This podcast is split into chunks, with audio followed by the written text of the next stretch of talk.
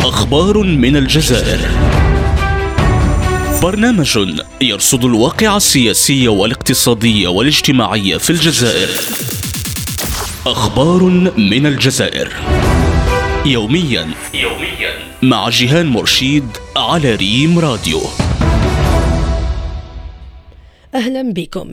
الولايات المتحدة الأمريكية تدين إدراج السلطات الجزائرية لحركتين سياسيتين مناهضتين للنظام ضمن المنظمة الإرهابية. ففي تقريرها الأخير عن الإرهاب للعام 2021 ذكرت وزارة الخارجية الأمريكية بأن السلطات الجزائرية استهدفت بشكل متزايد الحركة الانفصالية الأمازيغية لتقرير المصير في منطقة القبائل وحركة رشاد الإسلامية اللتين صنفتهما الحكومة في ماي كمنظمتين إرهابيتين.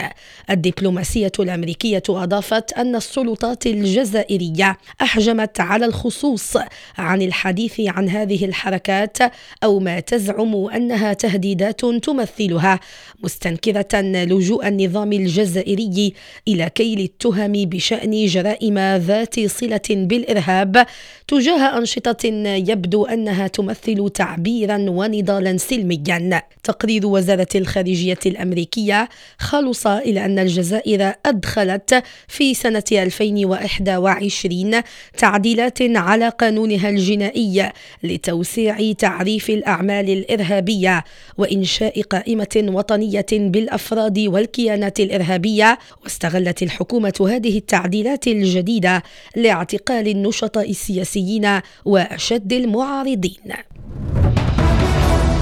في خبر آخر فند الوفد المغربي في مجلس حقوق الإنسان المغالطات التي تروج لها الجزائر وإمعانها في ممارسة سياسة الهروب إلى الأمام عبر التوظيف السياسي لمقتضيات حقوق الإنسان. الوفد المغربي كشف في إطار ممارسته لحق الرد ضمن أشغال الدورة الثانية والخمسين لمجلس حقوق الإنسان أمسنا الأربعاء بجنيف.